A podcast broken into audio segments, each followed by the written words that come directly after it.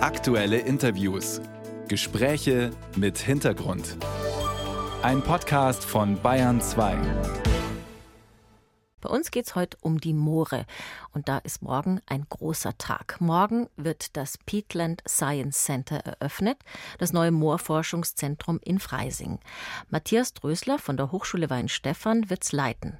Er ist Professor für Vegetationsökologie und hat eine Forschungsprofessur für Klimawandel und Moorökosysteme. Das neue Zentrum soll unter anderem, Zitat, Wertschöpfungsketten für Produkte aus der Nassbewirtschaftung einführen. Guten Morgen, Herr Professor Drösler. Guten Morgen, Frau Ostner. Wenn ich das richtig verstehe, das neue Forschungszentrum ist auch für neue Ideen zuständig, außer dem Grasanbau zur Papierherstellung, von dem wir ja gerade im Beitrag gehört haben. Wie könnte man denn noch mehr Nutzen aus dem Moor ziehen, sodass eine Wertschöpfungskette entsteht?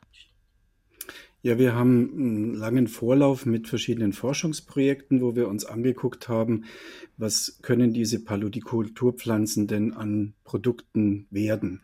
Und da muss man unterscheiden in die energetische Nutzung und in die stoffliche Nutzung. Grundsätzlich ist die stoffliche Nutzung eigentlich der bessere Weg, weil wir da im Grunde den Kohlenstoff dauerhaft in einem Produkt festlegen können. Also stellen Sie sich vor, Sie ernten Rohrglanzgras im Moor und es wird zu einer Bauplatte und dann baut man das im Gebäude ein und da ist es für viele, viele Jahrzehnte festgelegt. Zugleich hat man dann, wenn man das Moor nass macht, auf der Fläche selber den Klimaschutzeffekt, dadurch, dass dann einfach die Emission aus den trockenen Mooren weg ist. Also diese, das ist eine dieser möglichen Ketten, also Baumaterialien draus zu machen, um dauerhaft festzulegen.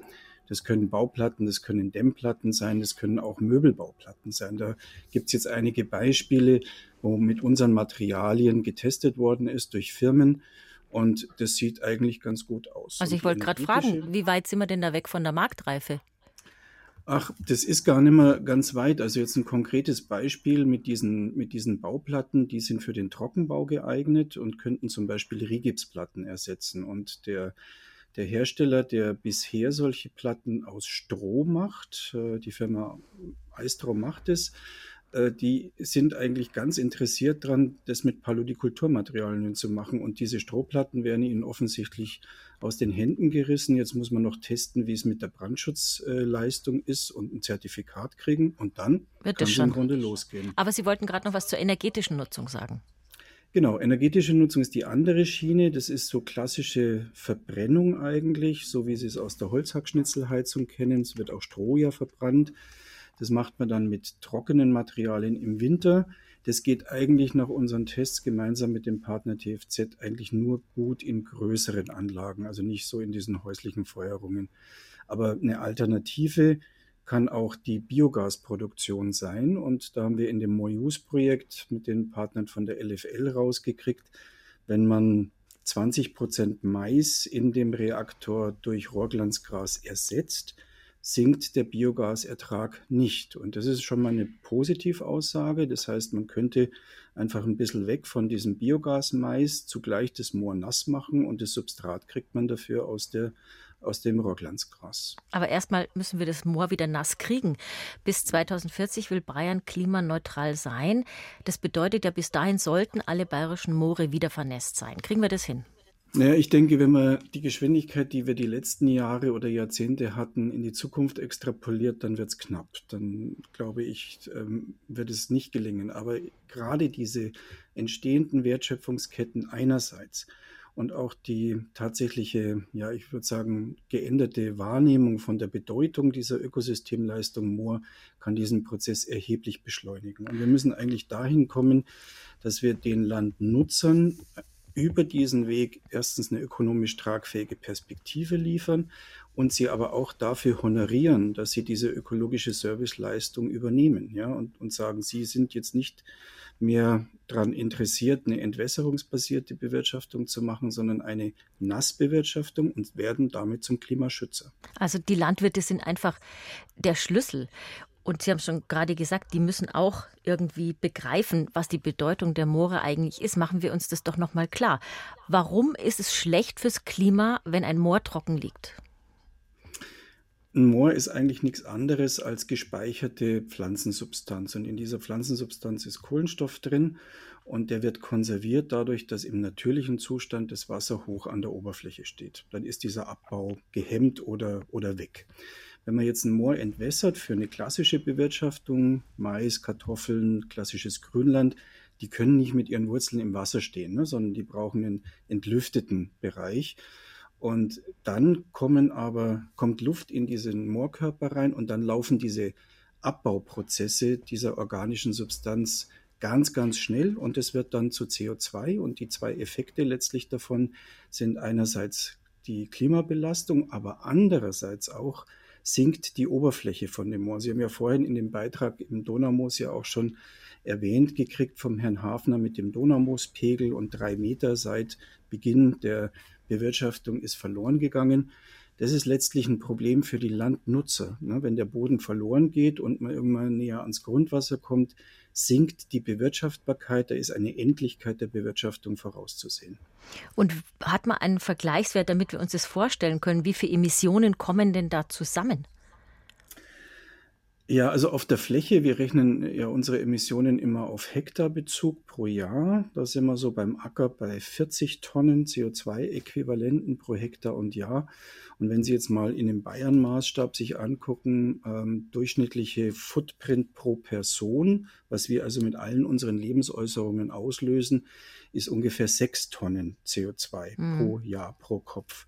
Das heißt, von, einem, von einer Fläche von nur 100 mal 100 Meter Moor passiert genauso viel, wie wir als Personen, sechs bis sieben Personen pro Jahr an, an Klimaleistung oder Klimabelastung auslösen. Und noch eine andere Zahl, vielleicht nochmal eine Dimension größer. Von uns stammt ein neuer Wert der äh, klimawirksamen Emissionen der Moore Bayerns mit 6,7 Millionen Tonnen CO2-Äquivalenten jedes Jahr.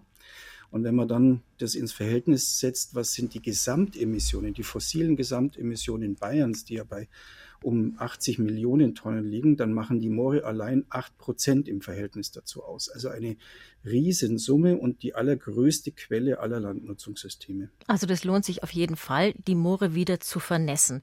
Ist es echt schwierig, so ein Moor wieder nass zu kriegen? Naja, wir haben mehr Tradition dabei. Beim Trockenlegen. ja. ja. Das ist eigentlich das, was wir besonders gut können und geübt haben.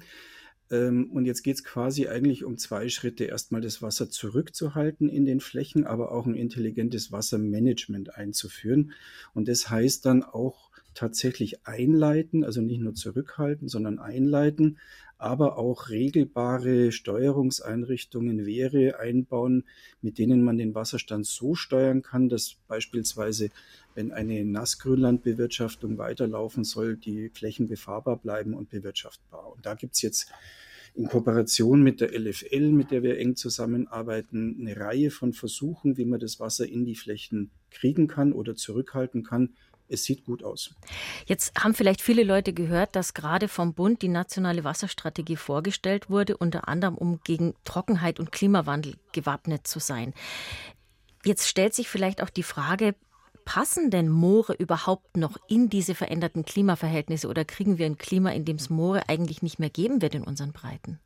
Da können wir uns, glaube ich, ein kleines bisschen aufgrund unserer aktuellsten Forschungsergebnisse aus dem Klimobay-Projekt gemeinsam mit dem Partner der LMU, dem Ralf Ludwig, ähm, etwas zurücklehnen. Äh, er ist derjenige, der für Bayern die Klimaprognosen, die regionalen Klimaprognosen modelliert hat. Gerade vor dem Hintergrund haben wir noch genug Wasser auch für die Moore in der Zukunft.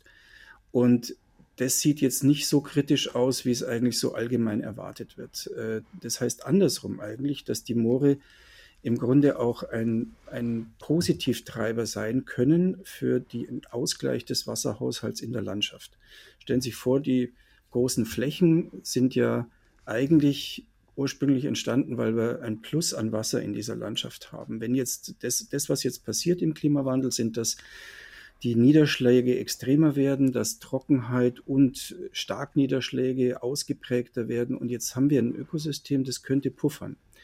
Und äh, das auf großem Maßstab zu machen, dass man sagt, dort sind Landnutzungen drin, die mit nassen Bedingungen gut zurechtkommen, diese Palodikulturen, diese Nassbewirtschaftungen, die könnten dann auch die Leistung übernehmen, dass man sagt, okay, größere Einheiten davon lassen wir volllaufen oder auch mal für eine gewisse Zeit gepoldert überstauen. Und bilden dann eigentlich einen Puffer dieser Abflussspitzen, was sofort wiederum eine Positivleistung hätte für Hochwasserspitzen wegnehmen. Also das und wenn es dann, dann trocken wird, kann man aus diesen Bereichen wieder in den Rest des Moores was einleiten und dort diesen Wasserstand so hoch haben, dass es aus Klimaschutzgesichtspunkten günstig ist. Also das klingt eigentlich danach, als würde das sehr gut zu dieser Wasserstrategie passen. Ich bedanke mich ganz herzlich für das Gespräch. Professor Matthias Drösler, Leiter des neuen Moorforschungszentrums in Freising, das morgen eröffnet wird, über die Bedeutung der Moore für den Klimaschutz. Danke, dass Sie bei uns waren. Herzlich gerne, Wiederschauen.